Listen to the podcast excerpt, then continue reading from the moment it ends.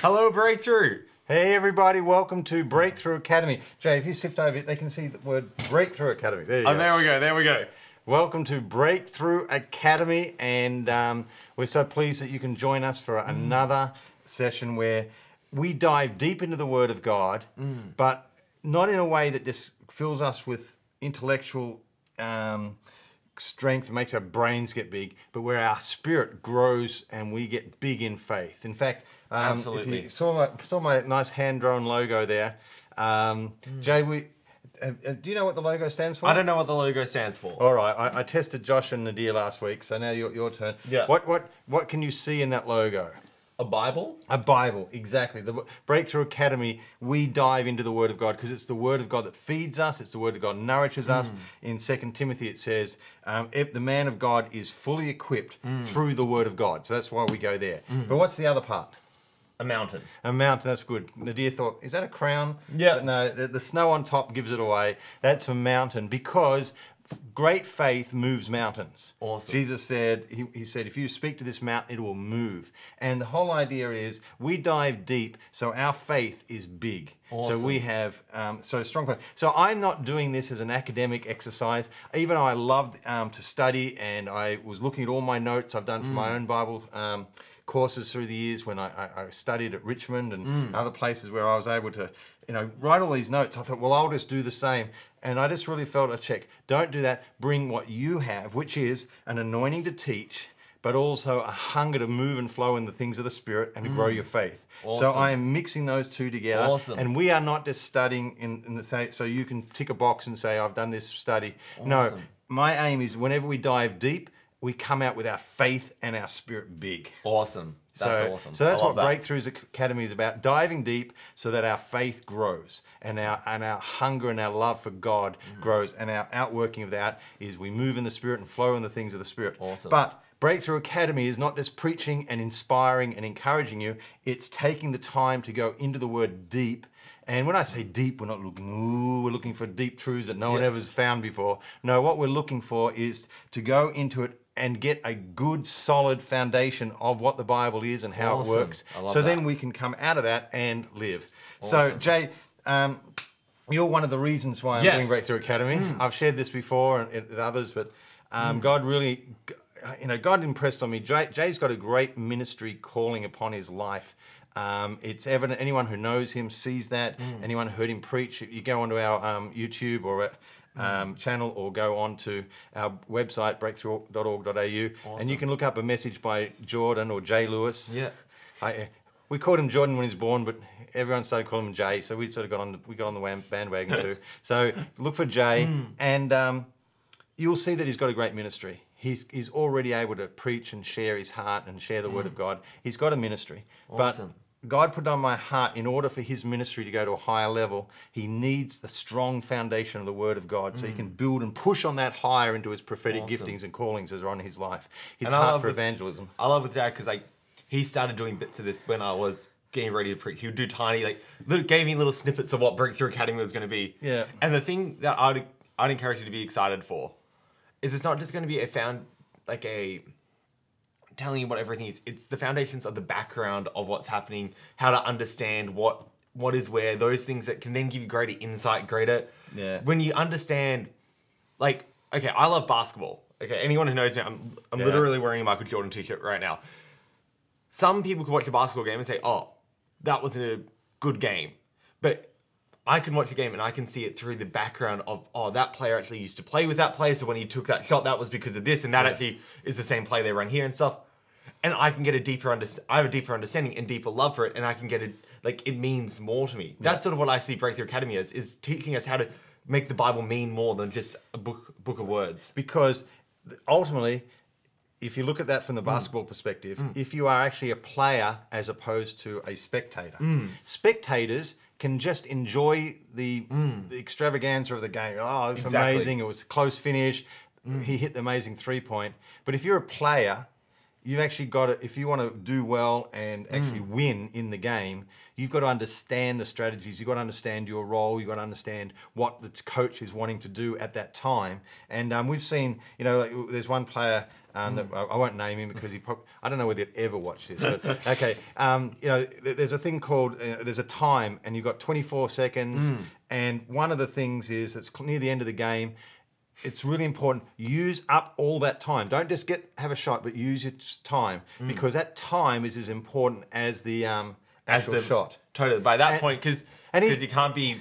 They can't like they can't just tackle you like an AFL. So you Yeah. just want to take as much time off the clock as possible. yeah because you, you you know if we give that if we if we shoot early the other team will have a chance to win the game but if we hold the ball and only shoot right at the end mm. we we take away their chance so this guy comes down and halfway through the time he just takes a shot mm. and it's like he is clueless as to the bigger picture because he says oh i can hit this Yeah. and then you know if he misses it you know He missed it and then we lost the game. and the team, team loses the game. Mm. He didn't understand what the coach was wanting overall and what the game and the team's plans were. Mm. He could just see his little part. And when we share this, this this breakthrough academy is to give you the bigger picture of what the word's all about. Awesome. So when you play your role and when you're trying to understand what God's saying to you in this passage, it's in the context of everything, and it makes so much more sense.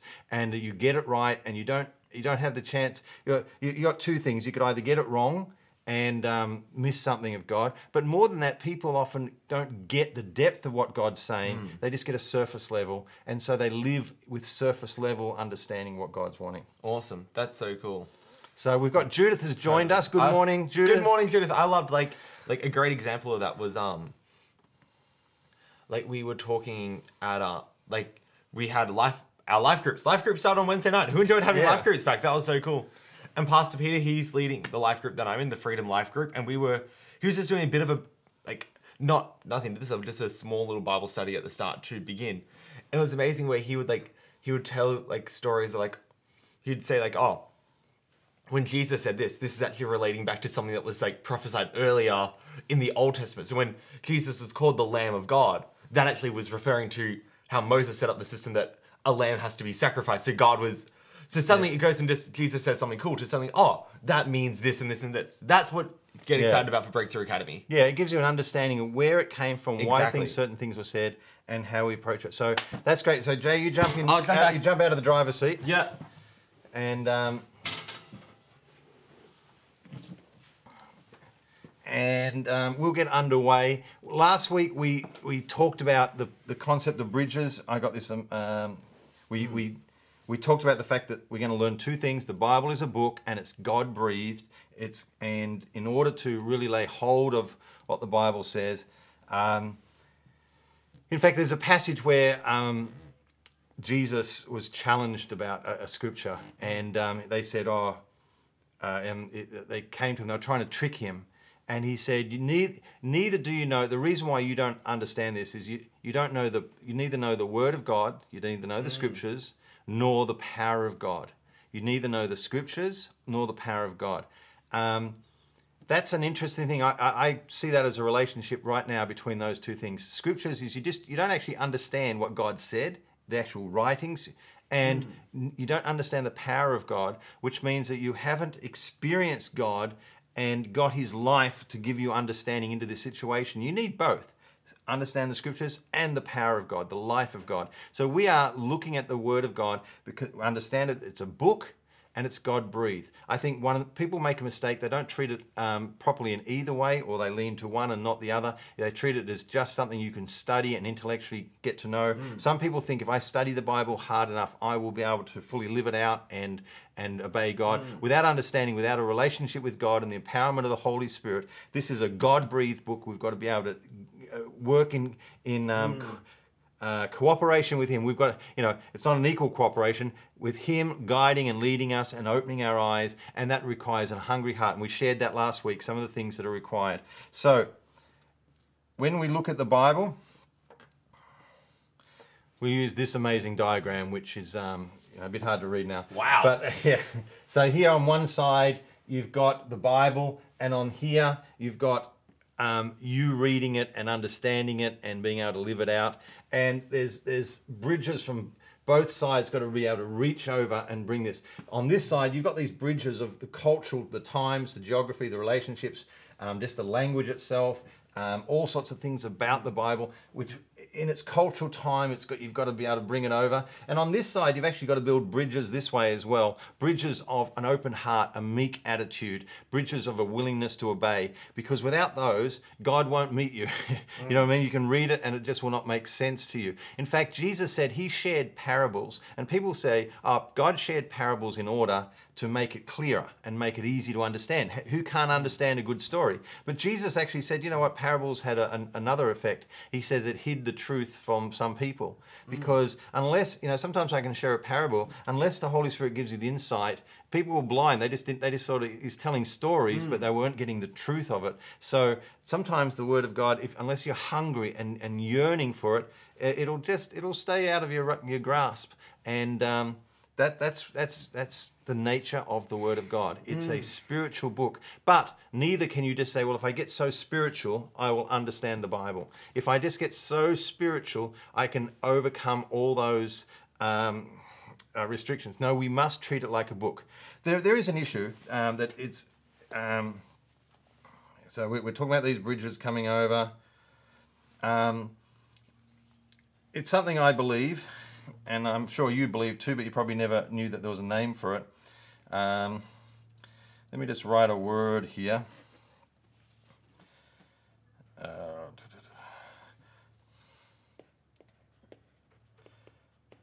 Jay, can you?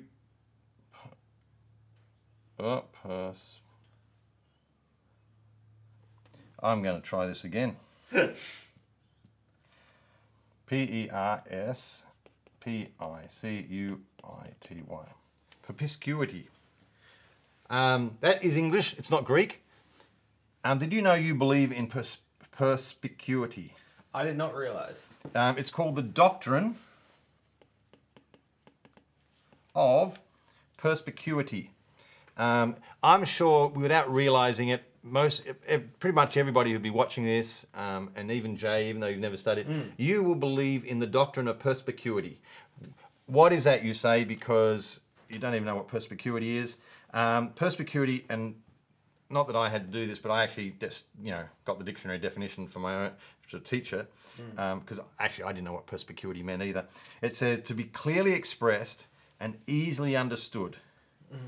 The, the doctrine of the perspicuity of Scripture. Okay, what that means is I believe that the God has revealed himself through the word of God, through the scriptures, which is what he's done, but in a way that if I'm hungry and open to the mm. spirit, I will be able from the scriptures to understand. Mm. The scriptures will give me what I need to know, and they will be clear enough for me to understand. So they're not a hidden book. They're not a book that is um, if I'm if I'm hungry for God, God won't be behind a veil. He will open that to me and show me, and I will be able to understand. Even though I might not be able to understand everything in it, but He calls me to search and to, to study and to understand. There is enough in the Bible to make itself clear.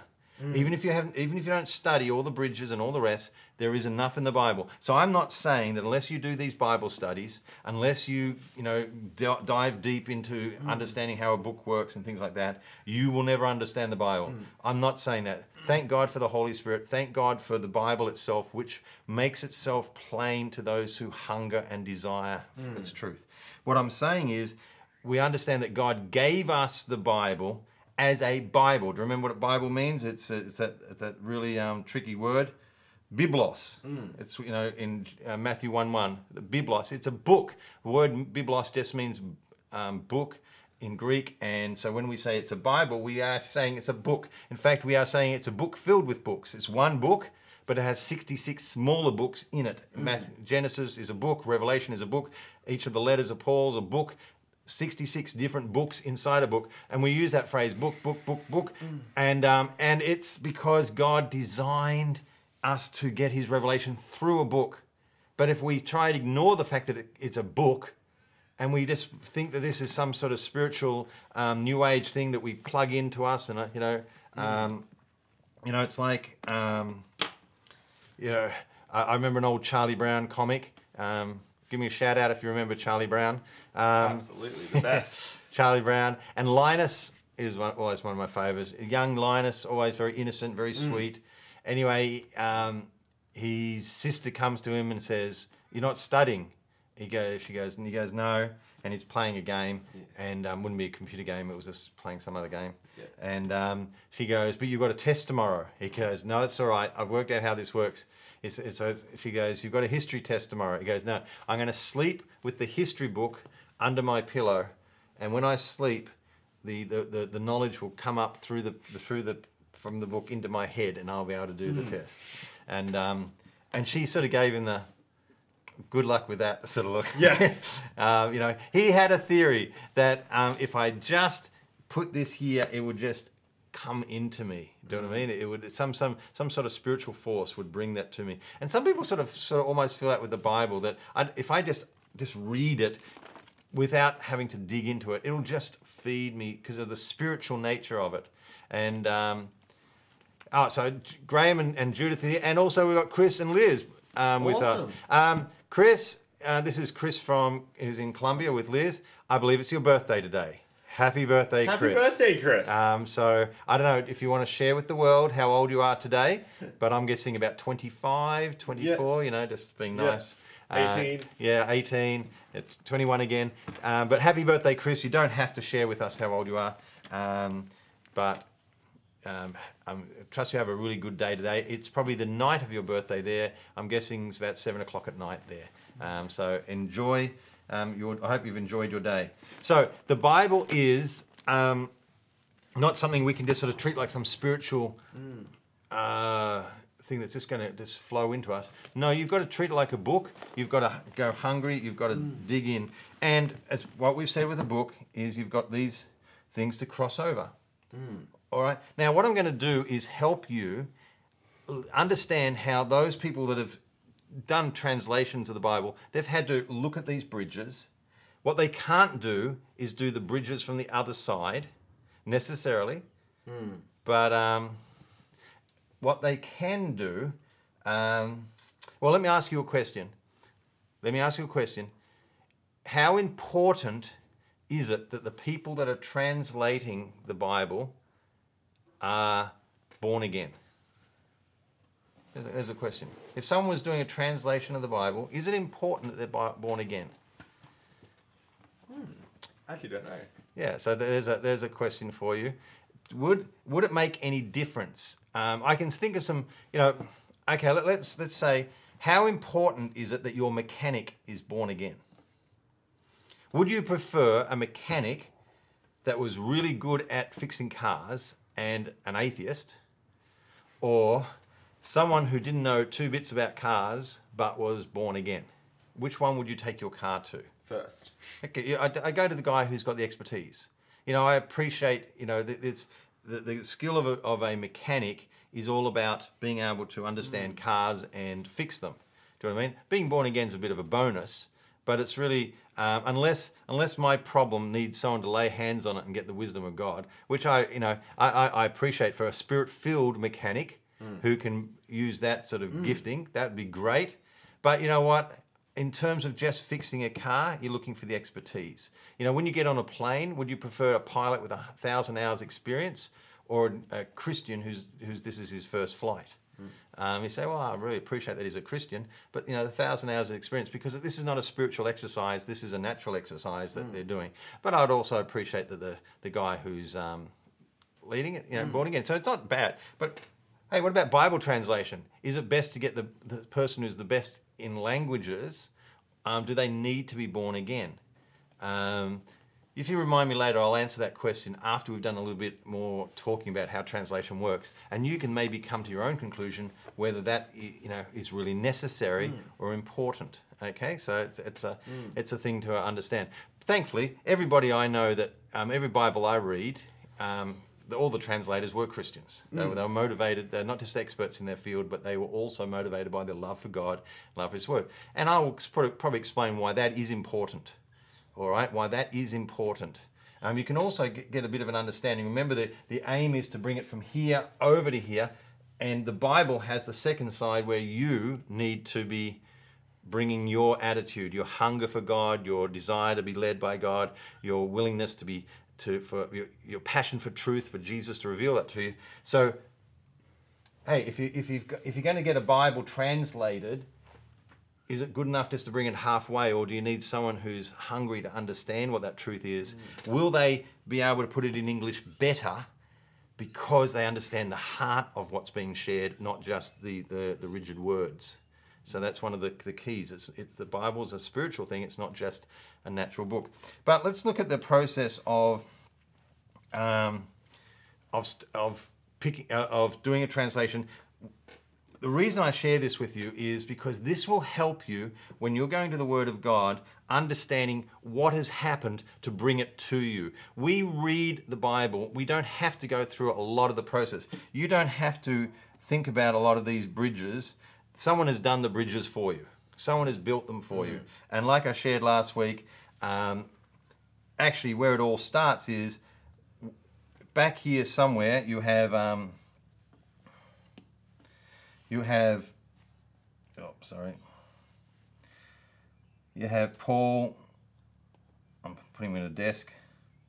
I don't know whether he, I don't know whether he sat at a desk.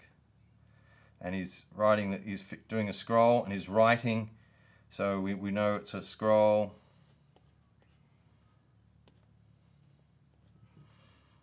And he's writing away, and that gets sent to a church group of people in a church. Um, that wouldn't have been that wouldn't have been a house. That would have been a house church somewhere in you know in Ephesus. And um, they all read it, and then they, they, they copy it. They, they encourage others to read it. They encourage others to to take that with them um, wherever they're going. Um, um, I'm just going to read 1 Thessalonians 5:27. Um, Paul says, "I adjure you by the Lord, have this letter read to all the brethren." He says, Paul says, "Read this to all the believers." All right, read it, read it. So they read it, um, and then they, if they wanted to to give it to others, or people wanted, you know, more than one person wanted to read it, or more, more than one group wanted to read it, what have they do? They have to make a copy of that scroll and so they each can have a copy. And then as time goes by, those those scrolls would get worn and, and torn and you know or maybe even divided up you know i don't know. Okay there's a group of us we're all going our own way. Can we all have one page one, one portion of the scroll? So at least we've got something to take with us. You know i heard of i heard of um, chinese christians many years ago who didn't have the bible when, when one bible would come in they'd each get a page you know what I mean? They're so hungry for the word, but they'd get a page of the Bible. You know, you just pray that you're not getting Leviticus, you know, 24 or something like that. That's my understanding of the Bible. You know, I'm trusting I'm getting John 3 or something where I, you know, a bit, you know, a bit more relevant. But um, so they would they would take, you know, the, the Bible would get torn, and then copies would be made, and then new copies would be made, and new copies would be made, and new copies would be made, and then eventually, um, we're, we're here 2,000 years later and this has gone through a long path of copies and copies and copies and copies and copies. And there's only bits and pieces of, of, of um, the Bible has survived. None of the original. Can I just say? No one anywhere, no museum anywhere has a copy of the original scrolls. There's the, the earliest we've got is one that was copied, you know, you know, 40, 50 years later, maybe a, a little, tiny little fragment of a book of a letter of John, of John's, not letter, sorry, one of the Gospel of John. Just a tiny little bit of a fragment um, that we have, which is the oldest manuscript, but it doesn't give us very much, but at least gives us something. And, you know, amazingly, it shows how well things have held together, Yeah. even, you know, just as a sample. But over the years, copies and copies, but then somebody's job somebody sat down and said, let's get all these manuscripts. Let, let's get the one from over here, get the one from here, the one that's almost complete from the year 400, the one that's, you know, over here. Put all these manuscripts together and then let's work out what is the best copy of that translation for me. So you end up with, from Paul's writing, a Greek copy, which they say that is, as best, best we understand it, what Paul would have written. And then over the years now with computers, computers have just added to this hugely that um, you can, you know, cross-reference, you know, do you know do um, all sorts of um, um, algorithms that allow you to, to pick all the different manuscripts. You can keep records of thousands and thousands and thousands of manuscripts and work and collate them together. And they have been able to put together um, a really good working Greek New Testament and a working Hebrew um, Old Testament for us. So we have a Greek and an Old Testament uh, translation. I'm not going to go into the, the huge amount of work and some of the decisions you have to make. That's maybe something we can talk another time. Every now and again, they have to make decisions regarding um, how, um, you know, I've got two manuscripts. How do I make them match? I can just say this with confidence um, that the work they've done and the sheer number of manuscripts from a wide variety of sources in terms of the ones that have come through Greece, uh, so ones and ones that have come through, sorry, um, Egypt. You know, Egypt was was a great um, study place of the new, you know, birthplace of a lot of the, the ministries of the New Testament were, came from out of um, northern Egypt, and so there's a lot of manuscripts in there. There's manuscripts that went um, into other parts of Asia and, and places like that, and they've put them all together, obviously from Jerusalem, and they've put all these manuscripts together. They've collated them. What they've done is they've done a really good job, and the text of the New Testament and the text of the Old Testament is way more accurate than Shakespeare's plays. Do you know what I mean? Shakespeare, that was only hundreds of years ago, only a few of the original copies have survived, and, and they still have difficulties there. You know, you think, oh, we know what Shakespeare said. I just go down to the bookstore and I come up. No, what you've got is a modern um, translation, but they've also had to work from from original copies. No one's got his original handwritten plays or anything like that. We've got copies of copies, and what we've got in the New Testament is way more, way, way, way, thousands more, more manuscripts that we've worked with. So even though it's a lot older, um, there's a good deal of certainty about um, the passage. Where there is certain uncertainty, where there's you know uncertainty, where there's it, it's it's not of anything of significance. It's nothing that would change any doctrine. It's nothing that says Jesus is God or Jesus isn't God. You know, it's not nothing. You know, Jesus didn't rise from the dead. Jesus did rise from the dead. Nothing like that. All those are, are well established, and they're just minor understandings of how that text is in that place, but it doesn't change any any key doctrines or, or thoughts. So I'm going to work from the fact that um, we're going to start from this point here and say that we have been given a Greek text to work from. Mm-hmm. All right, and um, so, but having it in the original language still doesn't help us. Mm-hmm. That's that's a lot of work, and you say, "Thank God that I haven't don't have to do that." But now they must move that into where we are, and they must put it in into English. So unless it comes into English, we mm. can't do it. And you say, "Well, thank God they have done that." You've probably got a Bible, and now if you've got a phone, you've got access. You discover they've not done it once or twice or even a dozen times. They've done it hundreds of times. There's there's there's so many translations out there. Um, you know, there's a lot of key ones. You know, you probably know the big ones. You know, maybe like the King James Virgin version, as or King James Virgin, as one one person put it to me. Uh, no, King James Version.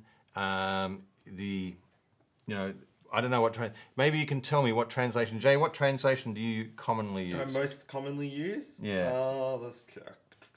So here we go. Jay's modern, you know, living Yeah. person. He's um, he uses his phone. Yeah. All right. He doesn't, you know, necessarily carry around a, a hard copy Bible. No.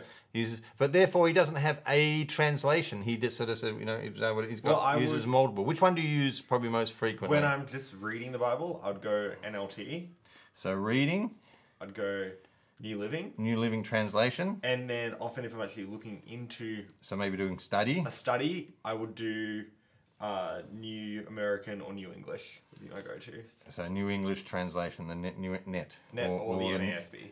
New, New American Standard Bible. Not All right. Um, so those um, that that's where um, Jay says, okay, that's the Bible I use.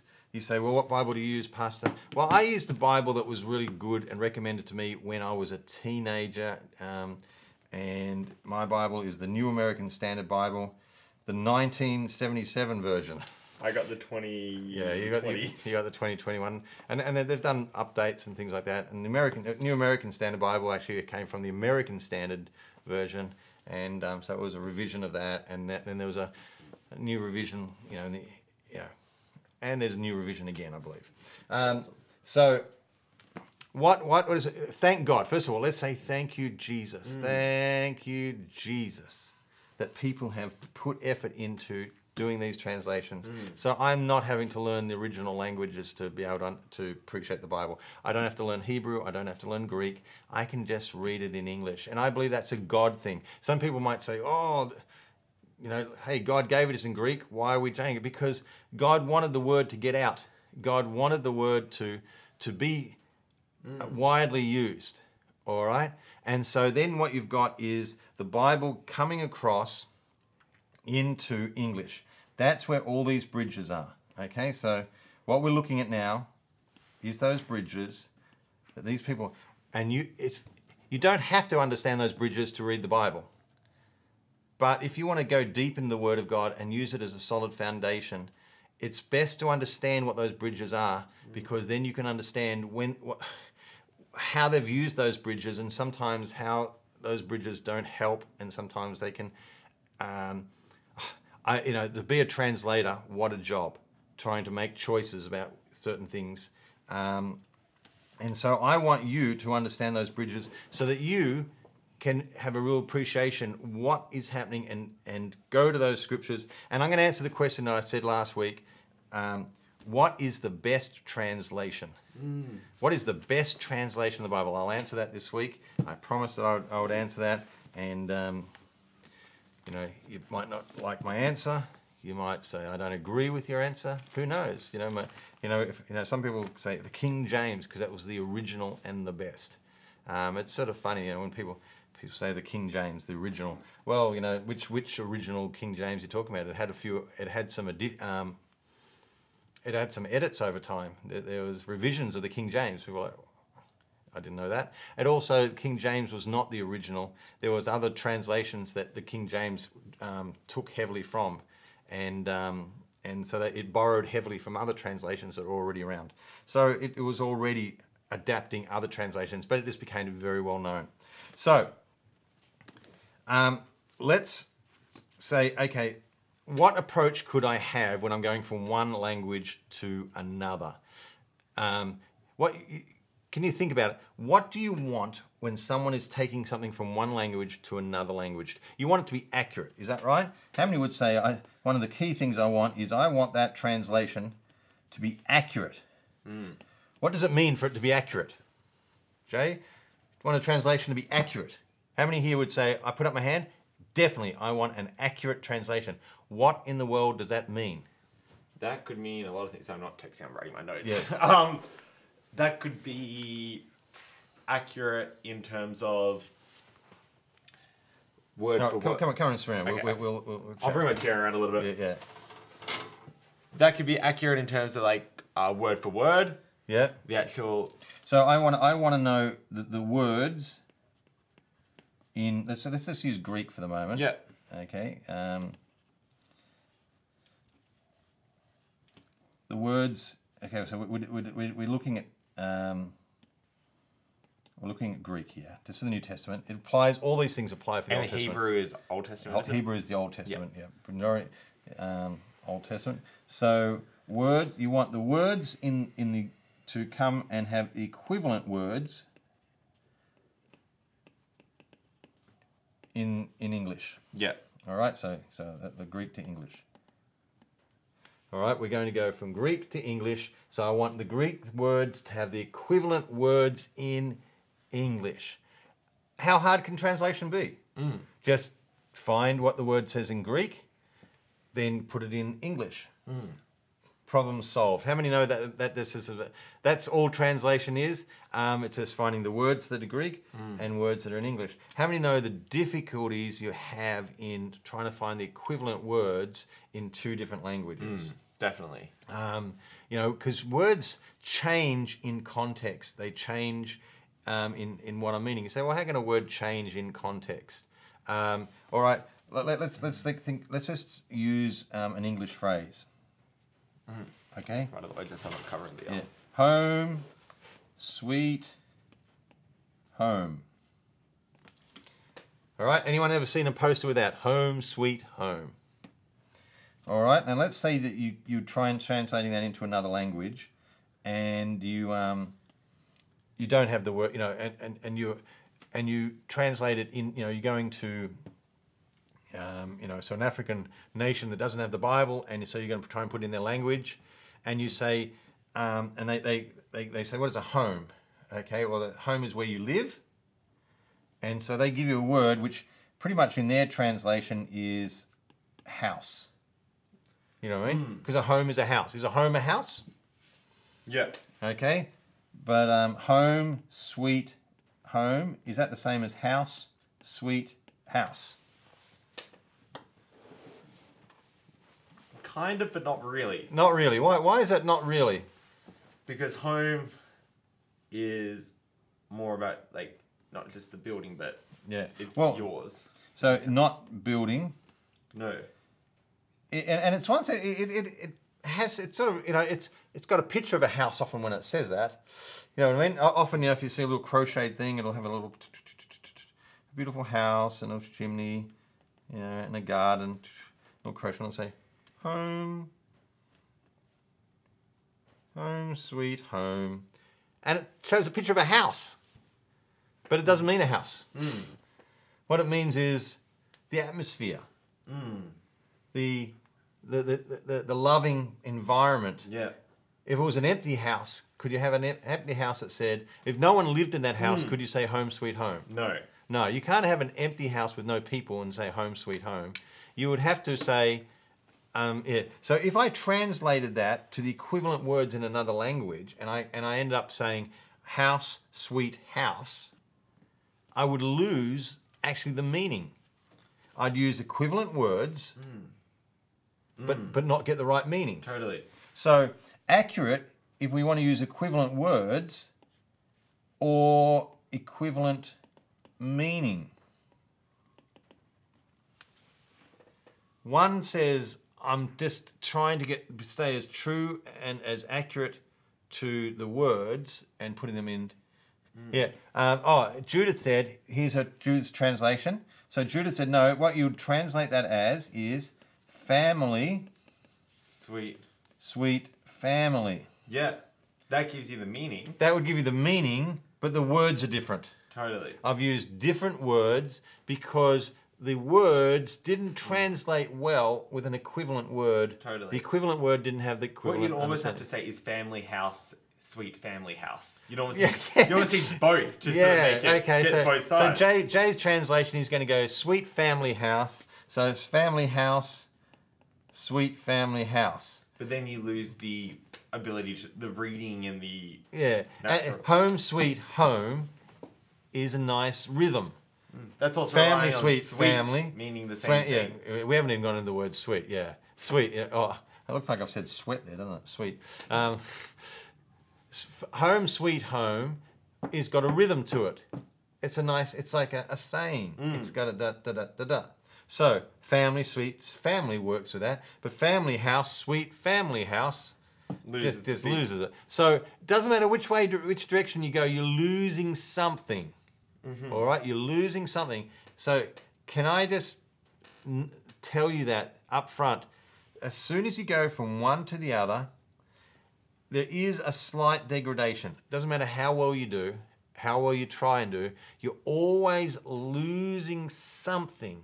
It's never exactly the same. Some things, the loss is minimal. Sometimes the loss is much greater when there's um, more at stake and there's, well, what, when would there be more loss, do you think? Okay? When, when, when would there be more loss?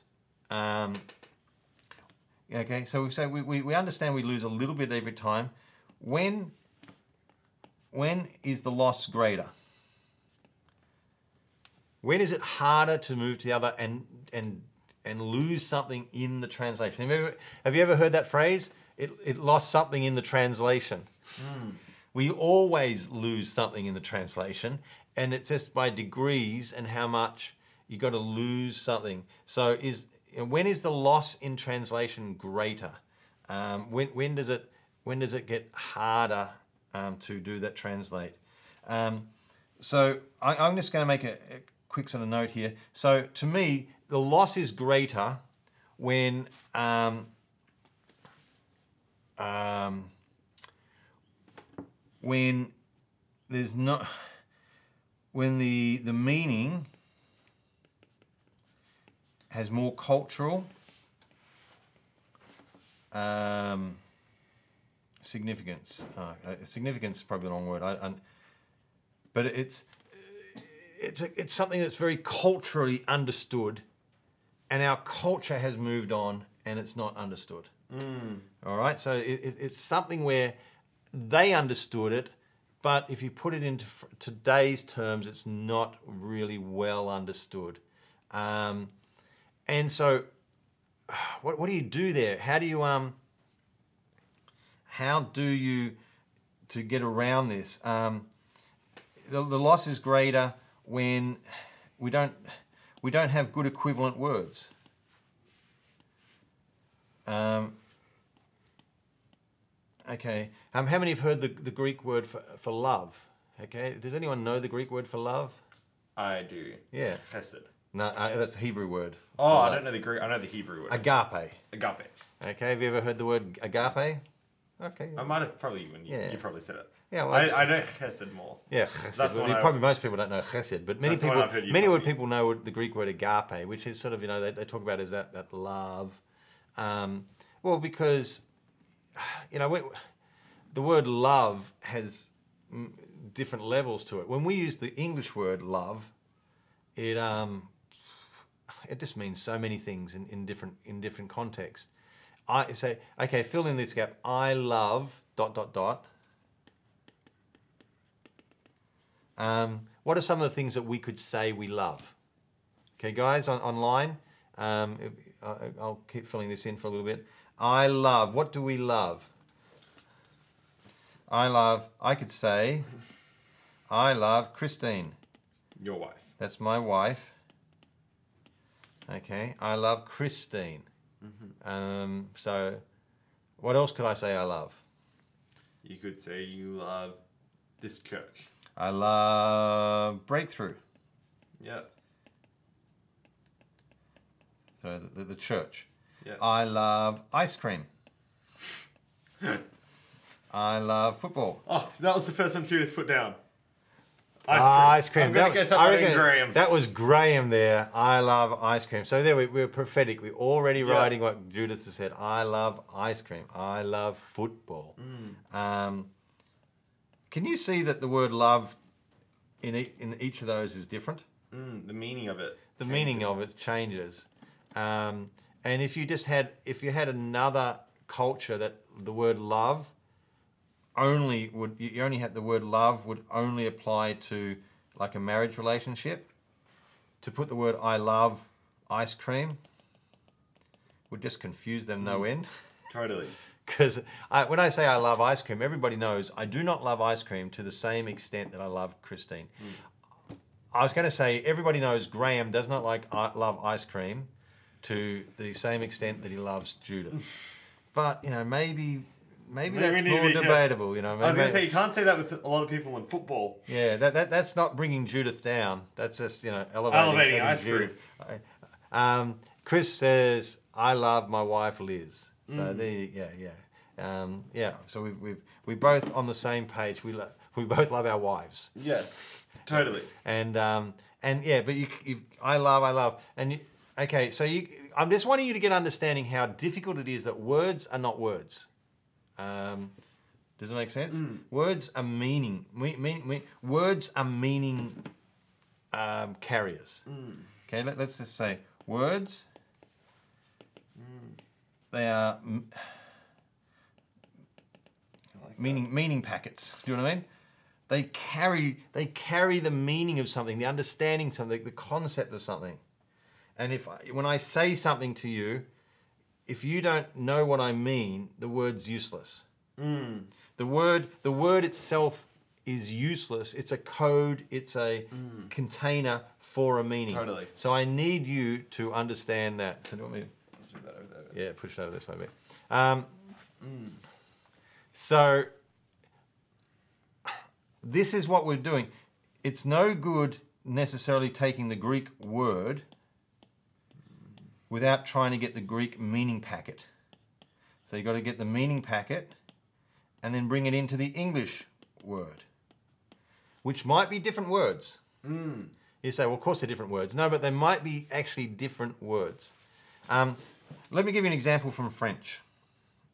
Sometimes th- these things just, unless you go for the meaning packet, if you go too literally, it'll actually become um, less understandable. Um,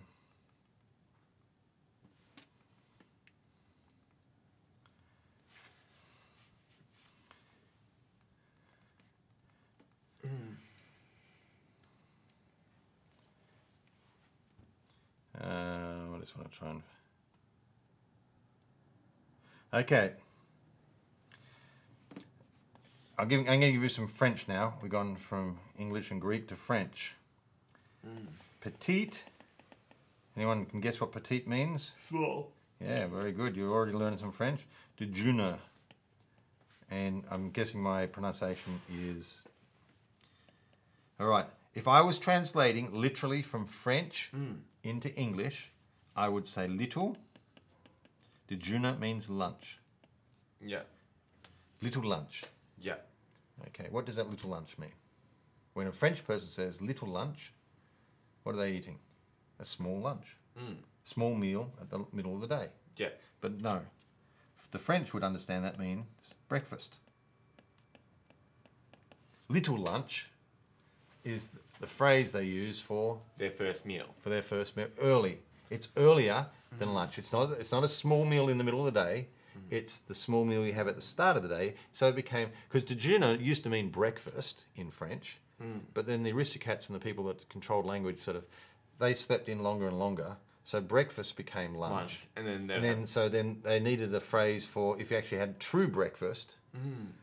and so that would become little breakfast, little lunch, which actually means breakfast. But if I said to someone, "Let's have a little lunch together," Totally. you would turn up at midday Yeah. because that's when we have a little lunch. But that's a totally that's a terrible translation Mm. of little lunch. Even though little lunch is accurate, mm. it's the most accurate translation Totally. because culturally you don't understand to shift that and not to think little lunch. Mm. When I hear little lunch, I think breakfast, even Yeah. though the words are little lunch. And so there's times when we say things and we don't intend you to think that. We tend to think what I mean by the, the packet of that. Okay, let me give you another example from French so you just understand. Um, a pomme de oh, terre. Okay. It literally means, um, if I'm going back, uh, terra earth, terra firma, earth. So a- apple, apple of earth. Yeah. You know, fruit of earth, but um, more literal, apple of earth. Yeah. Apple of earth. Do you know what an apple of earth is? What? A potato. Huh. So there is. It's got nothing to do with the word potato, Mm. but they called the potato the, the apple of the earth. Mm. So if I translate it, there is exactly equivalent apple, earth of earth. earth. We do have the English equivalents, but not the meaning. What I've translated is the, the what I've got to be careful of is I translate the words and I jump the meaning packet and I go straight to English. Hmm. Is that a good translation or a bad translation if you jump the meaning packet? Well, that depends on the actual individual one, because there could be times where it's the opposite, where they say he talks about having actually a small lunch, but you translate that as breakfast as well. So it could go both. Both ways. It could go both ways a bit. It's a All right. So what you're saying is, it's vital if I'm going to do it properly, I understand the meaning packet. Mm. If I don't understand the meaning packet, mm. how many know that this could go horribly wrong? yeah. All right. If I take it to Greek, take it the meaning packet, mm. and then translate. If I get the meaning packet wrong, my translation could go down the toilet. I could actually mislead you. I could give you a misunderstanding. Yeah. Remember, I said a little bit. So when you when a translator comes to translate, some translators say, "Oh, you know, we want." You know, some people say, "I want the best translation. I want a word for word translation.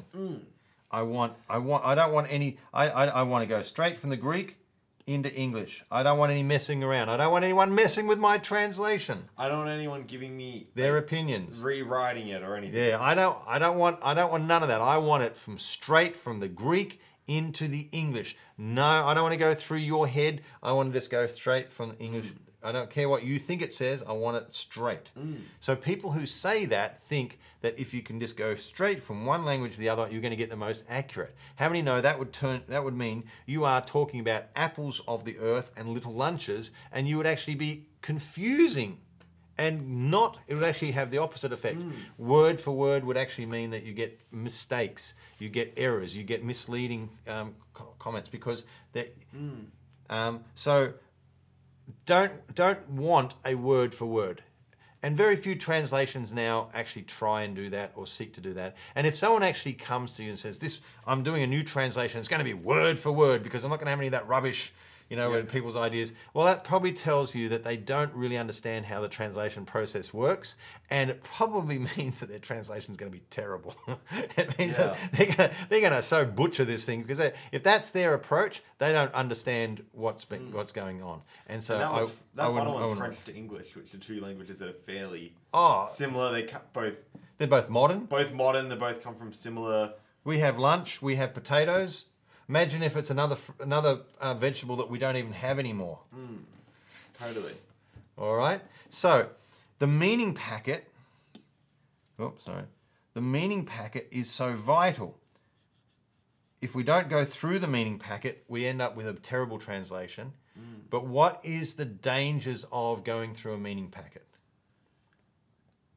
Well, as I said before, if you try and figure out the meaning, you can accidentally get, like, say, you read uh, pomme de terre and Yeah. think, oh, they must mean potato, but they actually just meant there was an apple, Apple. that was on the there was an apple on the ground and or something like that, you know, and they meant there was an apple on Earth, and we've actually gone the other way. Would that be one of the Yeah, it, it, it, it- let's say, yeah, let's say take Apple of Earth. Um, let's say I was making a play on words and I was comparing it. You don't want to take the apple that Adam and Eve took. Now I know it's not an apple, but people often say it's an apple. Um, and it turned into an apple of the earth. Uh, you know, imagine eating a raw potato yeah. would be awful. So even though it was good, then when I ate it, it was bad. It was not, not nice and not Yeah. pleasant. All right. So I'm using a play on words using the fact that a potato is called an apple of the earth, and it, but I'm referring to a potato. But if you if I translate it as potato, you lose the sense of why I'm making that comparison totally. Mm. Because uh, in English they've got no connection, mm. but in in French they would have a connection Yeah. because the potato has the word apple in it. Mm. So if I'm trying to make a cool, a, a, a, a clever com- comparison between the two, if you just translate it as potato, it might be accurate, but it loses all the all the what I'm trying, the comparison I'm trying to make, and, and the connection I'm trying to make. Um, and so yeah, so you know, but and or I could guess and guess wrong if it's a fruit or an animal. You know, there's animals in the Bible that we don't know what they are. And so you look, you know, and um, you know, and sometimes in the Old Testament, in Old Testament particularly, you know, it talks about animals, you know, in, in when they're doing psalms and songs, and it says, you know, is is he's like the rock badger who da da da da, rock badger. They're not sure if it's a rock badger because they don't really know what animal that was in those times, and they're, and they're using all their best guesses and and going far and wide into the, the languages to try and they're saying this is and so that's why um, uh, can or can someone just tell me whether um, the word unicorn is in the Bible? Just have a look, look up, look up, see if the word unicorn is in the Bible. Let's look this up. Um, is it is it a mythical creature called a unicorn? Um, um, Is the word unicorn in I'm going to guess it'll be in the King James if it's somewhere. in the King James Bible? Yeah. All right. What what, what translation is it? Uh, eight what- what times reference? unicorns are mentioned in the Bible. Okay. Let's have a look here.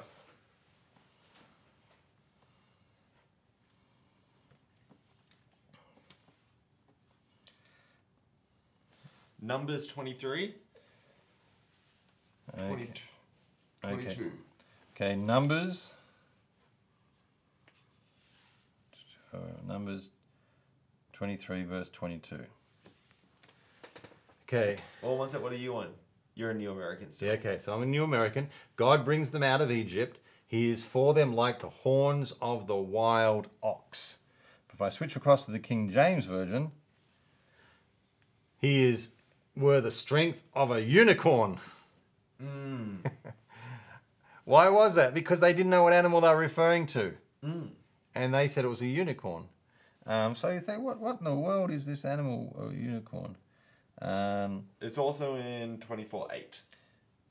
Um, yeah, so that so let, us just actually look at what the Hebrew word, or, um, The Greek. well, the Hebrew word Hebrew for this, um, a unicorn. It's this word here.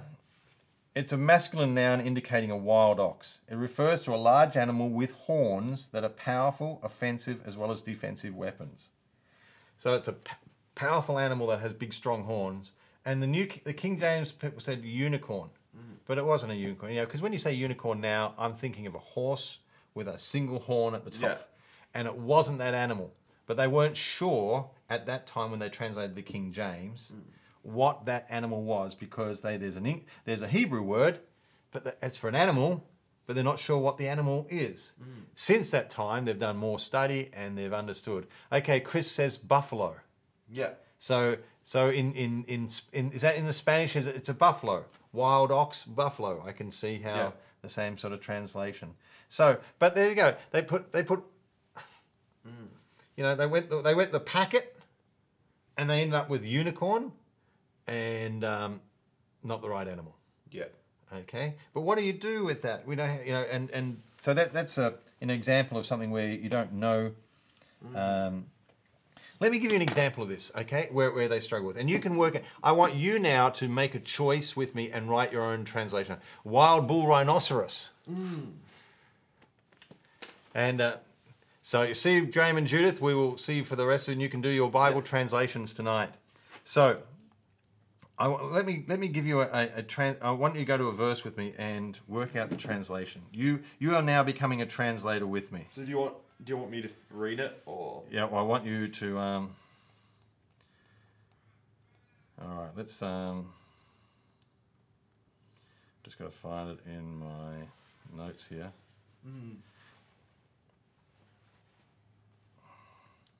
It's the word for tear, T A R E, um, where J- Jesus said they went and sowed. Um, they sowed tares among. Okay, here it is. Matthew thirteen twenty five.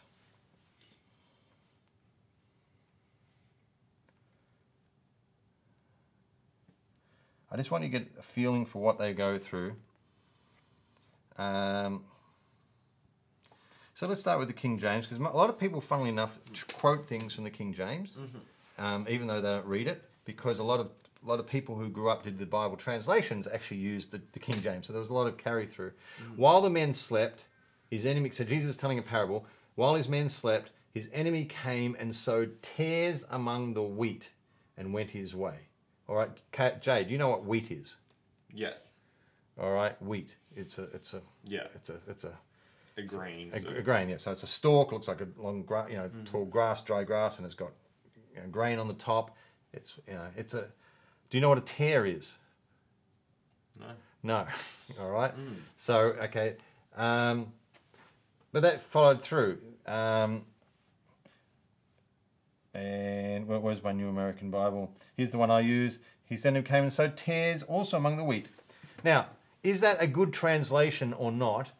In the sense that it's using an English word. There is an English word called tear, T-A-R-E, but um, I don't know what it is. No.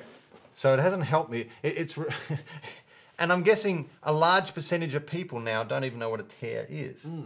So is that a good translation? You've tried to do an, a, an equivalent, and you've come to a word that I don't even really understand what it is. So there's a problem there. Um, if my if my English is low and, and in the you know and unless I, unless I've got a, very high level of um, English vocabulary that I understand, I don't know what even this means. All right. So if I if you said um, you know what is the definition of a tear, um, so if I, I can probably do that here. Uh, let's define it. So this is this is just an English definition. This is not a Bible definition. Um, an injurious in in biblical use, so it's not even in common use. An injurious weed resembling corn when young. So it looks like corn, and this is, is among the wheat. So it, it doesn't. It's a it's a weed that is injurious. Um, so a more modern translation, Holman Bible, which is probably the equivalent of the New American, Yep. but now a modern one. Yeah. They've changed it. While people were sleeping, his enemy came sowed weeds among the wheat hmm. and left. All right, so is that a better translation? Hmm. Because it's now given me at least a word that I know hmm. compared with a word that I don't know. Tear is not a word I know. Weeds, I understand. Weeds are undesirable. But um, They can kill things around it. They can overpower and stuff. Yeah, they- they can sort of strangle it and things like that. Um, but look at look at um, an even um, okay the Living Bible sowed thistles among the wheat. So do you know what a thistle is? It's a really nasty weed. Weed, you know, yeah. a weed. It's got a really I know. I know it's a weed. I don't know. yeah. Okay, it's and it's got thorns on the top. It's not very pleasant. So it's sort of saying an unpleasant weed. It's sort of and done there. Um, but it's interesting when they the New Living is always like a they, they, some areas of correction there, trying to, and planted weeds among the wheat. Now I want you to, we're going to come up to the top, the New English translation, which I think is a great translation. Um, it says, while everyone was sleeping, an enemy came and sowed darnel among the wheat. Darnel. I'd never heard the word darnel. So again, so like tears, I don't know it, but what is darnel? Okay, so let's just look at the English definition of darnel. Um, a Eurasian ryegrass. It's great. It's now it's an actual type of grass, and it's like, what does all this mean? And um, and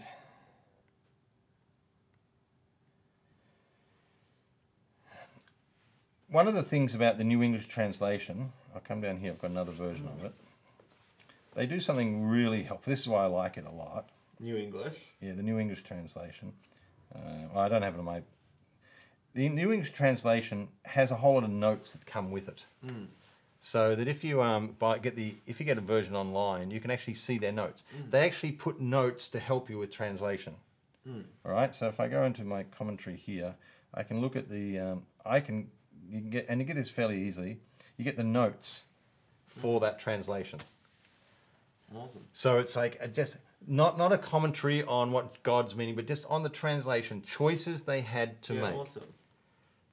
They said sowed poisonous weeds.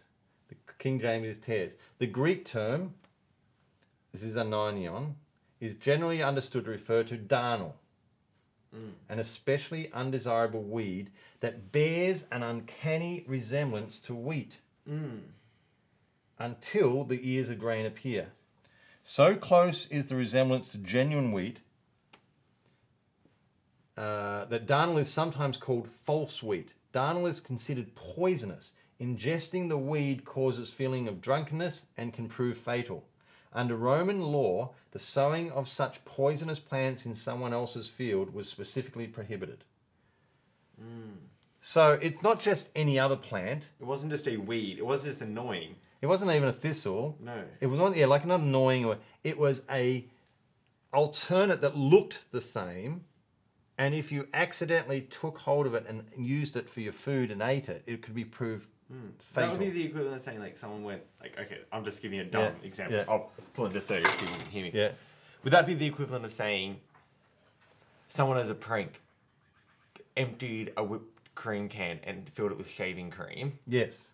but someone else translates it to they emptied it and filled it with bathroom bathroom product or Yeah. soap? It's like, oh, One is just saying if you said they filled a whipped cream can with Shaving with cream. bathroom product, Yeah. it would be oh, it was just a prank. It was weird. That could mean anything. But for us, if you said shaving cream, we know that shaving cream resembles whipped cream. They And you could you could put it on. you could and put you it could on something it. and you could eat it without realizing that it Yes. at, yeah. at sight. But if you translate it in somewhere that doesn't have a word for well, shaving ma- imagine cream, you go to another culture that doesn't have shaving cream. totally. How do you translate that and explain that? Yeah, so that would be an exact, a really good. I translate into a, you know, I'm saying they, they put they took whipped cream out and they put shaving cream in its place. Then I go to a country that doesn't do have shaving cream, hmm. and so to, to use another form of cream might not work because it, it shaving cream looks the same, but I also know that shaving cream would be dangerous to eat. Hmm. So it's not like just tricking me; it's actually potentially harmful to me if I don't realize the Totally. difference. Some might just go down the it's bathroom product. Some might go down something that looks the same but isn't actually poisonous. You don't like you don't know. You'd have to make a decision if they Yeah. didn't have that exact example. So what we've got here is um, you've got a difficult choice to make there to go from the, the, the word here, which, you know, um, I, I can't remember what the Greek word is, but, and they've, they've tried to come over here and they've, you know, put the word tear, weed, and then they put the word darnel. Mm. The darnel is actually the most accurate, mm. but it's useless because I don't know what darnel is. Mm. So, um, so it, that doesn't help me at all. Now, say, And it's "Oh." not just about it being accurate. It's the not just accurate in terms of word for word. It's accurate in terms of the meaning packet. It Meaning packet, yeah. brings the greatest meaning, but only if you actually know what the word is. Yeah. So it's so the key here is this meaning packet. The better you understand what the Greek is trying to say and what is trying to be communicated. Mm. Okay. Can I, can I just say that I've used those two words, trying to they say, and communicated. Can they be two things? Yeah. It, it's you say something. That's just the words. But what I'm trying to communicate mm. so the, the meaning packet, the meaning packet, um, uh, know, I've created a new term here. The meaning packet is what was trying to be communicated, and so you've got to try and bring that over. Mm. What's the danger of translating a meaning packet? The ones what you said before, the word for word is Well, if, if you say, I'm not going to do word for word, I'm mm. going to do meaning packet, and as a translator, your job is to say, okay, I'm going to get the meaning packet, and then I'm going to put it into English words. What's the danger that you? The danger is you get the meaning packet wrong. yeah, totally. Uh, if I don't, if I don't understand what the Bible's trying to communicate, then I could have, if I, I could give you an English that doesn't actually match with what um, the translator, uh, the, the, the author was trying to say. So, but most translators are not trying to get this wrong. They're doing everything they can to get it right Yeah. and they're trying to revise it and have people come in and give understanding and it, it's it, but so what i'm saying is that they're trying to bring meaning packets over to us meaning packets over to us so what you end up with is every translator has a choice of um, how close uh, how, how where are they going to where are they going to position their their translation? Um, a lot of it, it used to be say um, people would say it'll be literal or free. You know many years ago that was that was how bible translations would be understood. So you'd have literal which is more word for word word to word and free would be more meaning to meaning. Yeah. um, but in reality, um, there's probably hardly any real literal word to word. Even a New American, which is fairly would have been considered very literal, they're still doing packet to packet as they can. Mm. Do you know what I mean? But what you have is probably over here less packet and more word. Mm-hmm. And over this side is more packet and less word. Do you know what I mean? Yeah. You, just you're just really swinging through. Then you even have something like the Message Bible, which says, okay, so uh, let me just get let, let, me let me give an example because many people use the Message Bible and they you know this is uh, how does this work? So the so what I have is the meaning over here, and there's words, and then I have the impact, how that would impact the person that was being spoken. I want to come over here. I want to get the meaning packet, and then I want to bring that into equivalent English words that describe how the meaning. But what happens if, like the word tears, Mm. even if I use the best word, so Darnel is the very best. Darnel, E-L or A-L, I don't, Darnel. So Darnel is the best, but the impact has been lost mm. because you don't know what Darnel is. You don't know all the nuances about it. Mm-hmm. So you've lost the impact of what Jesus mm. is trying to say, even though you've done a good translation. Mm. So the Message Bible says, My job is not to get the meaning packet alone, but to get the impact of that meaning packet, and I will put it into English words that give you the punch of what Jesus is saying Yeah. the essence of what he is saying. I'm not even going to try and pretend that I'm just doing. I'm trying to make you feel as if Jesus had stepped into your world. So over here, I still I, I know that there's a you know this is um, 2,000 years ago. You know, let's let's um, you know this is 33 A.D. And um, and then we're over here in the year 2000 we're trying to bring, but we still stay true to what was happening over there. Yeah. Sometimes what the Message Bible does is it ignores the 33 AD and just purely Focuses on focuses on today. So it will just totally ignore that. Okay, I, I don't know this, but we can um, What does the message Bible say say for that one? for tears. Yeah, let's let's let's, let's see what he what, what did the Message Bible do with it. That night, while his hired men were asleep, his enemies sowed thistles all through the wheat. Thistles, an ugly, painful, Yeah. terrible thorn, Mm. But it's weed, the, weed. It's missed the fact that thistles could be mistaken for weed, For wheat? uh, for wheat, and missed, and and that if ingested, it could be dangerous. It's a Mm. poisonous alternative. But he's probably felt the only way I can get the feeling is to put a, an ugly weed there Yeah. that you would understand. Yeah. Okay. Okay, so it's not the most accurate, but it's probably the most impact. If you read that, you'd probably get the feeling better than any other translation that you read. Mm. But it wouldn't be totally accurate. No. It wouldn't give you all the meaning because none of them give that to you. But it probably does a better job than the others because the others, unless I go and study what Darnel is, I don't, I, I, I don't get any of it. As. I said, Darnold's the best one.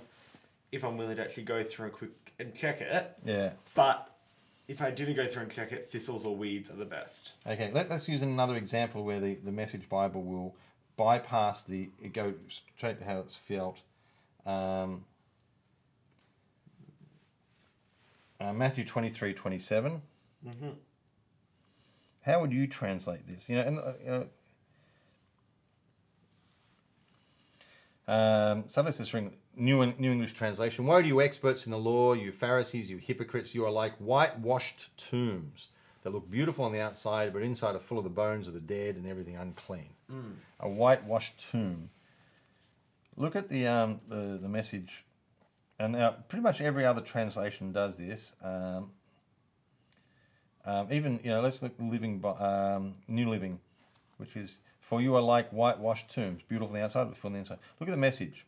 You're hopeless, you religion scholars and Pharisees, frauds. You're like manicured grave plots, grass clipped and the flowers bright, but six feet down it's all rotting bones and worm eaten flesh. Hmm. Okay, here's so most people don't know what a tomb is. Yeah. You know, people today just don't. We, we don't know What know a whitewashed too. Yeah, what, what's we don't we don't know what a whitewash tomb is. I know it's painted white. Um, you might not have known that. No. Yeah, whitewash was a you know a, a, quick paint that they'd put over things to, to spruce it up, look, look all fresh. So whitewash it, and that's why um, it came to mean whitewashing came to mean trying to cover something up and make it look Better like- than it is. better than it is. Trying to get rid of the, the, the old stuff. the, the, the lies and whatever, and just whitewash it. Okay? You're like a manicured grave plot, grass clipped and the flowers bright, but six feet down it's all rotting bones and worm eaten flesh. Do you understand that? Yes. Do you get the sense of it? Yes. Do you get the impact of it? Mhm, Definitely. It's um, it, it's you. The Message Bible has succeeded in what it wanted to do. It wanted to give you the impact. Did you feel the impact of that by his words? In order to do that, he had to even break some of the rules of meaningful packet, meaning packet in English. Because whitewashed tombs is understood and a good English equivalent of what the Greek was. Mm. But didn't have the cultural impact. Didn't have the cultural impact. Mm. So he stepped one step further and said, I'm going to give you the punchiness in a modern setting so that um, you, you, would, you would get that. We might have the word for it, but we don't have the relation to it anymore. No. So, what's the danger in the Message Bible? If he gets it wrong. If he gets it wrong, he gets it further and further away from what was here. Totally. And if and if he has a bias, Mm. or if he has a a, a blockage in what he understands in the, in terms mm. of the things of God, and that will come through, mm. you end up with his biases be, uh, because you don't have you don't you can't connect with the original. Because he's taken you so far over you just get his biases if not. But if he gets it right what's the benefit? That has by far and away the greatest impact. And when I read Whitewashed Tomb, I just saw it as like, oh, like, I, I knew You- the you words, but it didn't didn't give any sort of like didn't, didn't, give- didn't give you any impact. No. But when I read that other one, I was like, oh, that gave me by far and away the greatest understanding of that verse. yeah. So is the message bible a good translation or a bad translation? Yes. yeah. Good answer cat jordan. Mm-hmm. Yes yes it's good. Yes it's bad it's um it's bad because it pushes way beyond what a translation should do but yes it's good because it achieves what it sets out to achieve which is to give you the impact it's a translation of the punchiness and the the heart of what the gospel is and what jesus Totally. said and what paul said and what the bible said so it's desi- and um, many times it just stay. It doesn't have to go that far. It uses translations and stuff that were are still within the cultural, you know, understanding gives us. But if there's going to be a choice to be made between keeping it connected to the culture of the time and making it relevant to today, he's going to make the choice to push to today and give you the punch. The best part about that is, um, Easy to read. well, when these phrases were spoken to the original disciples, the punch was there. It was very, they, they got the same punch that we got from this new one. Um, there might be some nuances we lose in, in doing that. You might make some choices that don't sort of match up or lose. Like we said with tears, thistles, it lost some of the stuff Yeah. because it just couldn't it just couldn't get enough over into it because we just don't have the modern we don't have a modern equivalent. So you might lose stuff on the way. You might add a little bit on the way hmm. if he adds a little bit. Uh, like sometimes I read the message Bible and say, I don't think that's what Paul was meaning, hmm. but the, he's sort of added a little bit of his own. Yeah. So you might lose and you might add, but that's all right because we always lose something in a translation, Yeah. and what you know, and we always add a little bit in the sense we just can't help but bring our own sort of hmm. views in. So if you go back to um, our here, where the message, where does the message fit? Well, the Message Bible would be sort of way over here, and and the Living Bible would be another one. A very, and both of those interesting, translated by one person each. Okay. Do you know what I mean? Um, so, Message by Eugene Peterson, Living Bible, Bible by Kenneth Taylor. Both of them, one person did the translation. M- Eugene Peterson, at least, was an expert in Greek. I don't know if he was an expert in Hebrew, so I don't know how he did. He there's a message in the Old Testament. Um, Kenneth Taylor, who translated the Living Bible, um, didn't know the original languages. He only knew English. So he would actually studied all the Bibles and commentaries and things like that, and do his translation just like we would. And then he wrote it because he wrote effectively for his kids to be able to understand the Bible, put it in a, in a phrase. So, you know, it, it's a very one person, and you know, the benefit of that is punchy he gets put through, but then if he gets it a bit wrong, it doesn't quite go. So many years later, they um, they took the Living Bible and they said, let's get a, a- a group of people, a committee of experts, to look at the Living Bible and try and keep that free flowing readability. But let's do it as a group and let's see if we can get a little bit more accurate where the things are a little bit more Kenneth Taylor. And I remember reading a thing in, where Kenneth Taylor said it was, you know, uh, or it was actually one of the other um, translators that was working in the committee said Kenneth Taylor was the most humble man. He take, took his translation and said, gave it to a group and said, let's make this better. All right, you know, this is my baby. This is my baby. Make it better. And he said he saw Kenneth Taylor get voted down one against the rest. They said, you know, should we go this way in this translation or should we go this way in this translation? He was the only one putting his hand up, saying, "I really believe in this," and everyone else said, "No, that's." I think you just that's a bit of Kenneth in there. That's not Yeah. okay. okay." And he would say, "I go with the group." Mm. Do you know what I mean? It's his baby, it's his choice, but he would yield in the sense and say, "Okay, I, I guess I think I'm not seeing this like hmm. everyone else did." So they said it was it was an amazing process to work through this.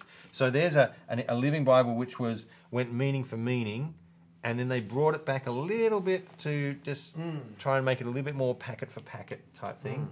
without getting too free. So that's why for a new person reading the Bible, um, I would often say go and read the New Living Translation. I think it's got the heart of the trying to make it very meaningful, but it's been pulled back a little bit to bring in some a little bit more accurate, but it still tries to keep true to that very readability. Um, so four. So if you say what is the best translation, I would say the best translation for a new person who's not familiar with the Bible, not familiar with Bibleese, not familiar with churchianity. Do you know what I mean? All Yeah. the things. Get them to read the New Living Translation. Yeah, awesome. All right. Is it the best translation for everybody? Um, well, I find that to me, if I just read the New Living, I get frustrated because I understand more of where it's come from in, in the translate and, and the packets, and I'm like, oh, that doesn't quite get it right. Oh, that doesn't quite give me the mm. under. It doesn't give me the tools that I can actually use here. But I use it along with other translations Yeah. translations are more in the middle or even a little bit to the left. Now, like I said, translations across the left aren't really that helpful if you can't understand them or if they don't mean anything. What's the point of it? So, even though I use the New American Standard And is that pretty far to the? yeah, that's one of more one of the more word for wordish. It, it, it, it tries not to do too Yeah. much packet to packet um, stuff, um, which is actually not that helpful, and it makes it quite sort of chunky and, and difficult to read at times because they they um, they stay they you know a translation really should be at least go through that meaning. Um, you know, where's our chart here? Um, sometimes the New American just tends to do that, just go uh, more equivalent words, Yeah, and they don't really take it through the meaningful packet, the meaning packet. So, totally. Um, so that way it can um, it, it can sort of. Um, well, let me try and give you an example. So you, you Totally. feel. I find that like the thing I find with the New American that's the toughest, like the few ti- the bits I do read of it, is that there'll be times when, particularly like in the Old Testament, like someone will be speaking to a group of people, speaking to someone, and using references to their day, Yeah. and that's that's when like obviously when like there's some things which are easier are better there are times where it's a lot better you know Yeah.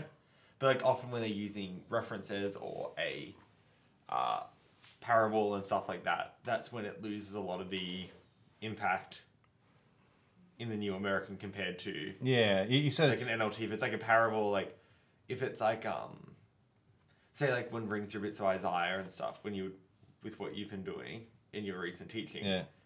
I find sometimes reading like the New American is tougher because like they'll speak about it in ways that just don't relate to today's society at all. Yeah, it's it's it's oh, it's just a balance and trying to. that's it. Um, if you dig into something like like you dig back and you get a bit more of the understanding what's over on this side, Mm. it helps you maybe to understand the, the depth or the nuances Totally. or the Darnel. the, the, the, the, the double meanings or the the, The Darnel yeah. Yeah what, what what's actually sort of Mm. what's implied here. Um, um, okay, Luke three six. Let's just have a look at there as an example, and we'll finish with this. Okay, we'll make this everybody. At Luke three six. Um, we'll keep working on this, and you might say, "Ah, what I'm doing is I'm giving you tools so that when you take the Bible, um, you can see where they've done a meaning packet. You can see where they've gone beyond a meaning packet. You've been able to go to a couple of different translations and sort of get a feel for this.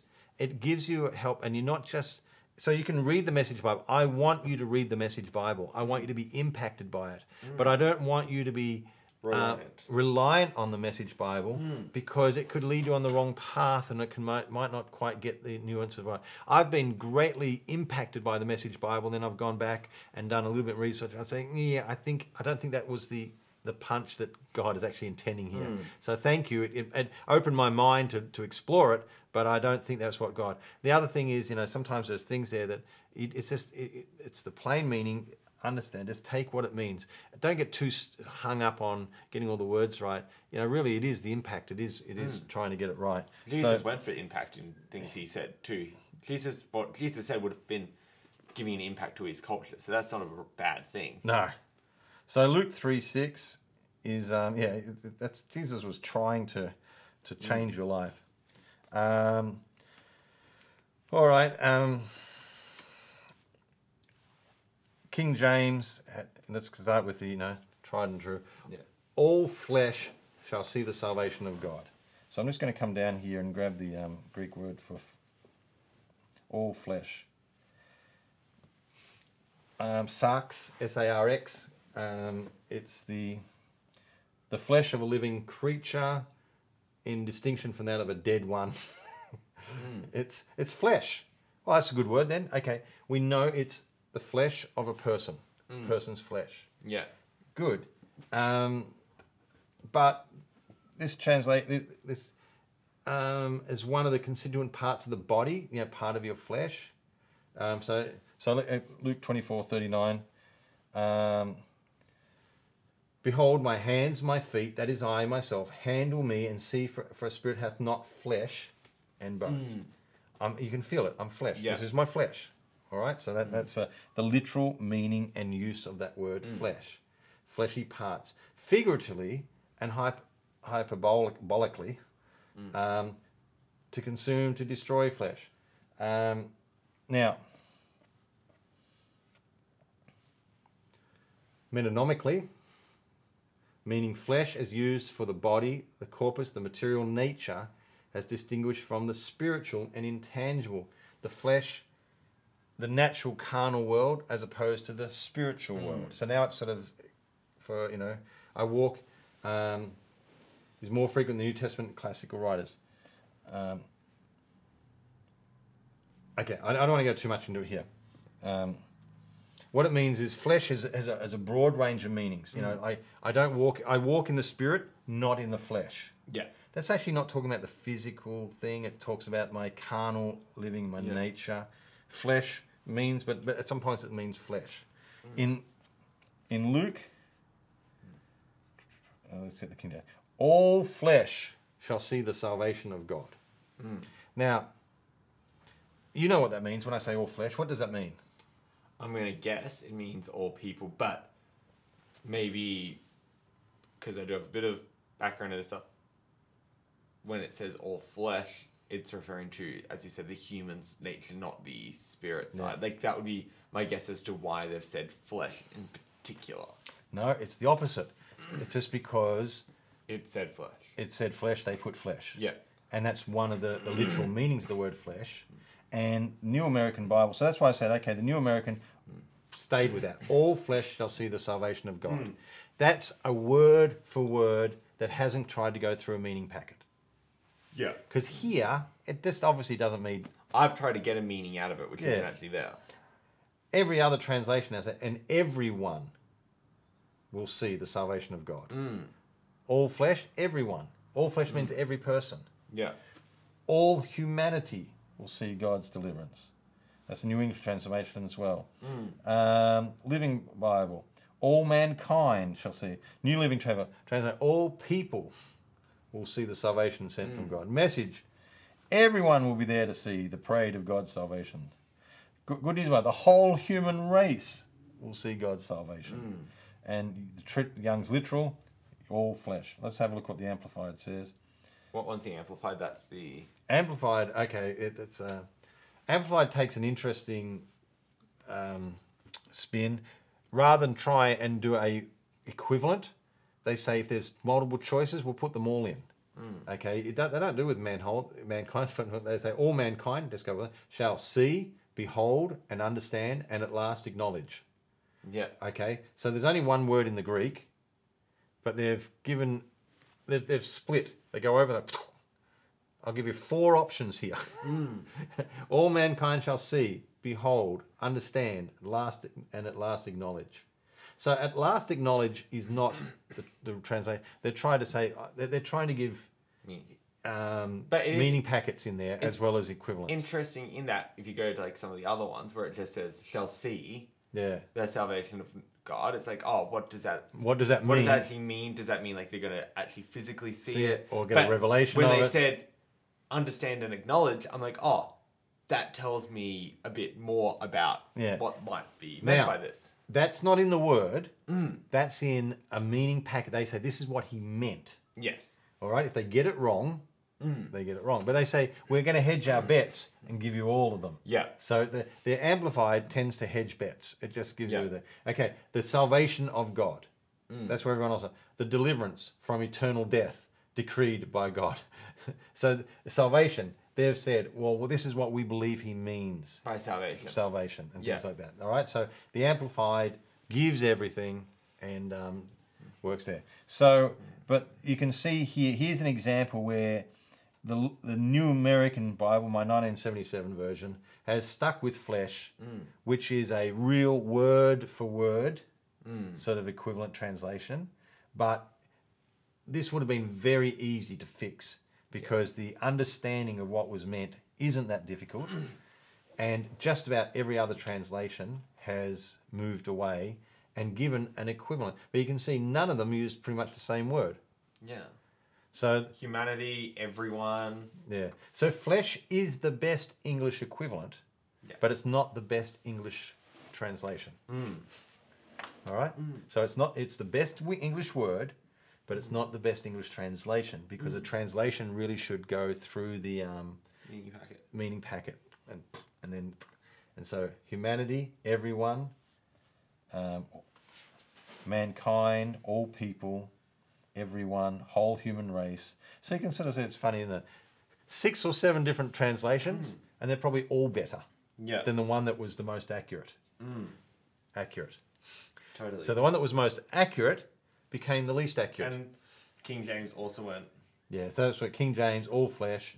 And um, so what happened is, is King James, all flesh, so see the salvation of God, you know, translated 400 years plus ago. Yeah. Um, you know, so there's just a whole lot of archaic English and stuff in it. And so the new King James came out, you know, 30, 40 years ago now, I think. And the idea was to take out some of the real archaic stuff, but stay true to the King James in terms of most of the choices. Yeah. Um, they've- and only very um, okay. I reckon New King James, um, our um, wouldn't have put the unicorn in. Um, yeah. Yeah. Okay. It says, "Listen, that's just so wrong. We can fix that." Yeah. But they would stay true to just about all the other things. Just only some glaring and obvious things that uh, the English was just wrong. you see, even like um, he hath, as it were, is now Yeah. he has strength. Yeah, so they took all the He hath- all the old, all the old English for Shakespearean type t- language, which we've just moved on from. It doesn't. It's not how we speak anymore. They took all that out, so it takes the hath and um, so s- a New American is still influenced by these um, and um, okay, um, you know, for instance, I'm pretty sure the New American when Uh, where, where, where's the Where's the Lord's Prayer? Matthew six. Lord's Prayer. Okay. Um, next verse six. Whenever you pray, go in your room and say, "Your Father who sees." Oh no, that's the next one. When you pray, uh, so pray this way: Our Father in heaven, may your name be honoured. Okay. Um, what, what do you know? What do you notice about the New American? Pray then in this way: Our Father who art in heaven, hallowed be Thy name. Thy is old King James English. They decided. They said, you know what? When whenever there's a prayer in the Bible, we'll use King James English. Really? Yes. Because they were so used to praying. People used to pray. When they'd hmm. pray, they'd go back to King James type speech. Hmm. I, I knew my, my Sunday school teacher, whenever he's, he would talk normal, he was, a, he was a high school teacher, you know, in normal, you know, in his Yeah. normal occupation. When he'd do Sunday school, when he prayed, it was thy this and art thou and hath. He went. They used. He, Yeah. he was. That was a. That was a, not uncommon for people to pray using King James. So language because that was the language of the Bible, so they used it in prayer. So the New American says, "I'm we can still, we'll still keep it here."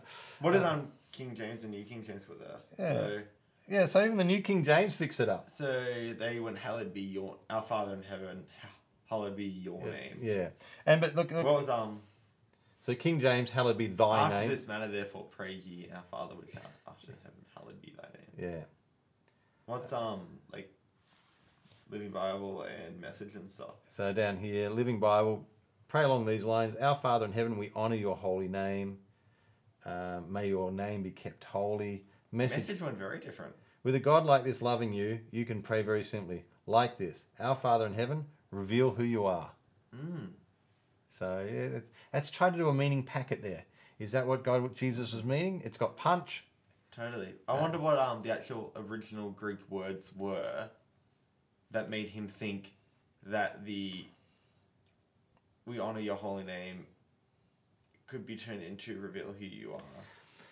It's probably because the word name in, in, in a cultural concept was your character, who you were. Show me I want Your your, I, name. yeah, let, let your name be. Let, let your name it was like let me see who you are. Yeah, yeah. So Yeah, okay. and, and it's and it's but let let me i want to honor it and and it's special your character nature is wonderful and i want to bring glory to that it's Um, interesting that there has Yeah. given me a better understanding of the your holy name part. yes but it's lost the we honor side. So I wonder what if he put more in, whether he could have kept the yeah better. it's, it's not just reveal but let me be reveal enamored- who. Let me honor.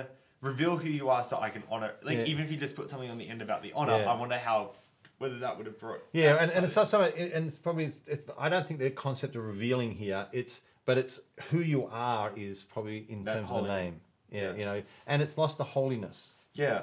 It's Mm. just special. You know what I mean? So here he's done the punch. Has he got too far away? And I've lost something, but I've gained something. It's You've making me gained the punch and gained a bit of under. It's helped me get a bit of yeah, who you are, who you are, understanding of what instead of meant by the name, but but you've lost holy and honor Yeah. Mm. in doing that process. All right, so that, yeah, that, that's so that's why it's understand what he's trying to do, and then feel free to sort of wind it back a little bit. Mm. But he can actually sometimes get it more right than name because name is a packet that uh, you don't quite get, but it, it's who you are. Interesting NLT Living Bible, knowing that they like how they changed from "We honor your holy name" to "May your name be kept." May name be kept, holy. Yeah. So they so maybe they're picking up an influence. Can I just say, I, New Living Translation is actually the people who worked on it. I have a lot of respect for. Yeah, okay. So um, so let's go back to New English Translation. Our Father in heaven, may your name be honoured. Mm. That's sort of maybe that's so maybe that's a a more re- a, a, a reflection. So. What's the best Bible? There is no best Bible. There might be if you need to choose a Bible that you're going to lock into. If you're if you're a new Christian, if you're studying the Word of God for the first time, get a New Living Translation. Um, if you're someone who's um, been around Christianity for a while, um, then get a New Living Translation. Get a Message Bible. get a Living Bible. Um, you can get them online now, you know, Yeah. for free. So And then get like a New English or but yeah, and if you want to get something that's that's more gonna um, in the middle or hold you a bit, New English translation, Holman Standard, um, Holman H, HSC HCSB, I can't remember what the Holman C- Christian. yeah Holman Christian Standard Bible, I think it is. I think yeah. So that, that's um, I think the So Holman Christian, that would be more middle where they've really gone yeah. packet. So if we, if we were putting um, if we were putting that on our chart here, um, Holman is about there, and the NET is about there. The NIV and all the new ones. There's today's New International Version and Revised New. that They they sit a little bit in the middle. Um, some people say, oh, the middle is the best. yeah. All right. I always say, do you like hot um, hot tea, iced tea, or warm tea? Mm. Oh, sometimes sitting in the middle is the worst mm. because it, it does both bad. Yeah. do you know what I mean? Mm. It, it might do both good, it might do both bad. Um, so NIV, sometimes I think it gets it, it's it's awful because it gets most wrong, but sometimes the NIV is good because it sits and gets half and half right. It, it's a better sort of mix. I you know I, I I have respected people that that think you know the NIV's done a very good job. Um, you know, but I, I tend to go NET or the Holman. Um, if you're a little bit older school, you can you got the NAS or the ESV. They sort of fit in there. Maybe a little bit more more literal. Like I said, the New American tended to push over. Um, but hey, I've, I've been studying for a long time, so I'm, I'm familiar with it, and I also understand its limitations, and I'm happy to work with that. But I wouldn't recommend a person go out there and buy one now. Um, I would recommend Holman or New, Eng- New English Translation, something like that, and then a New Living things. So you can. And, I and- feel like it's one where it's like if like m- would I be correct in saying if you're gonna just want to read, read it and try Yeah. and get a broad understanding. You haven't got. You just want to get not through Yeah. the Bible, but you want to get. A if you're not studying it, if you you're just not want to studying. You read just want it, to read it and get a good background. The NLT is probably a really good one Yeah. for that. Well, if I'm reading, if I'm reading in large chunks, I'll often go back right across to the Message or the Living Bible, Or so so I so I can you know or the New Living Translation. Yeah, one of those and just read chunks. You know, if I'm reading the whole book of Luke without stopping to study it, I'll just read through the New Living because I'm getting the sense of it much easier. Totally. Um, if I I'm mean, gonna have to read it every verse three or four Yeah. times to get the understanding. But if you're wanting, If if, when- if you're studying a concept, maybe read it in like the NLT, then go across and read it in like an NET, Yeah. HCSB, and then go even further and get like an NA, NASB, King Yeah. and New King James, and actually find the word for word. Now that you know what it is, like yeah. get the impact, then get the Yeah. meaning packet, go back and sort of put them all together a bit yourself. Yeah, and um, you know, some people say a phrase like this: "Oh, I like to read in the Living Bible, then I like to use my New American to see what it really said." Yeah. All right, that implies that the word for word is the best accuracy. Mm. But like I pr- we've proved, sometimes it can be confusing or actually deceiving. Um, like you know, Mm. Flesh. like uh, yeah, flesh. It actually doesn't mean flesh in that No. situation. But but the, so it doesn't actually. It is actually that's not more accurate. It's less accurate. But Darnel was Was more, more, accurate, accurate, and, and- a new and I had to get and I had to get that from the NET. Um, and I thought so was NASB.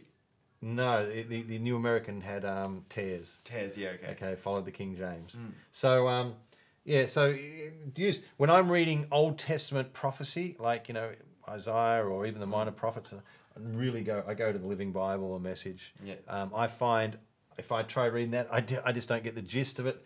Best to read here. New Living even's okay for that. It gives you the gist of it, and they and so many cultural packets in in prophecy, and um, and in poetry. Poetry is just full of little packets all the time, and if you don't get the um, the equivalent, now you lose some of the sense because it's trying to you know message will just give you lots of punch, um, but you lose the sense of what it's doing. But I would um, so the, if I'm reading the book of Job, I'd read in, in one of these. Then I'd study it over here. If I'm reading, um, like I said, any of the um, yeah, if you're going to read, I normally just start reading here and then move back this way because you, some, you come from the place of an understanding what's trying to be said, and then you can sort of re, you know, um, yeah. Whereas sometimes if I just read the New American, I unless I already know what's being said, like I said, I can read maybe Ephesians and get it because I've read it so many times. But if I'm reading the book of Zephaniah, um, I might not be familiar with it the same, and and I, I struggle to know what he's saying here because he's referring to all these sorts of things. Um, I just read in the New Living. Ah, it's more in today's language and concepts, and I can get hold of it, and then I can go back and study it as I need to. All right. So that's um, giving you a feel for um, what um, what's the best translation. You've heard my answer. Um, but I really want you to approach the, the Bible with understanding for what they're doing. It really does help you then when you, you're moving uh, forward, being able to study it for yourself. You're not at the mercy of what they've done. You cooperate. They don't. They they're very happy. The translators actually really appreciate you doing this. They want you to understand the choices they make. They want you to understand. If you go to the front of pretty much any Bible, the first little, the first few pages will normally be a little description of of their how they came to translate it and the choices they made. If it's not in the Bible, it'll certainly be online. Mm. And they want you to know the choices they made. This is they want you to partner with them in understanding this. So this is not like, you know, oh they, they tried to trick us. They're up front. Totally. That very much up front, you know. The Eugene Peterson was very much up front. He said, I wanted it to sound like Jesus was preaching in my church today. Mm. I said, I wanted it as if I'm listening Yeah. to a. pr-" He said, I, This was my aim. This is my purpose. You can judge whether he did a good job or not, but he was up front with it, and there's no problems with it. I, I, I applaud him for that because it's helped me. I, there's another Bible, I think it's called the Cotton Patch Bible, where they just said, well, let's do this all out. I'm not sure I totally agree with this, but they had Jesus born in America, and his gospel, instead of like Colossians, it'd be like the gospel of Washington. And, and they, they just, they just modernized everything. I'm not so sure that's what you want because it sort of makes it sound as if it's just a parable that Jesus is not a true story and you can just make it up for anything. Uh, um, but there's the there's the extreme where you totally removed everything and just made it as if it was all totally modern. Eugene Peterson is nothing like that. Jesus lived in Jerusalem, towns and everything, but he just tried to take the modern equivalents to the impact. All right. So um, next week we're going to build from this. We're going to build on top. But I, I want you to be um, reading your Bible with an open understanding and eyes to what this has done. Thank you for joining us. Thank you, Jay. You've been a great help today. Bless you so much, and we'll see you next week.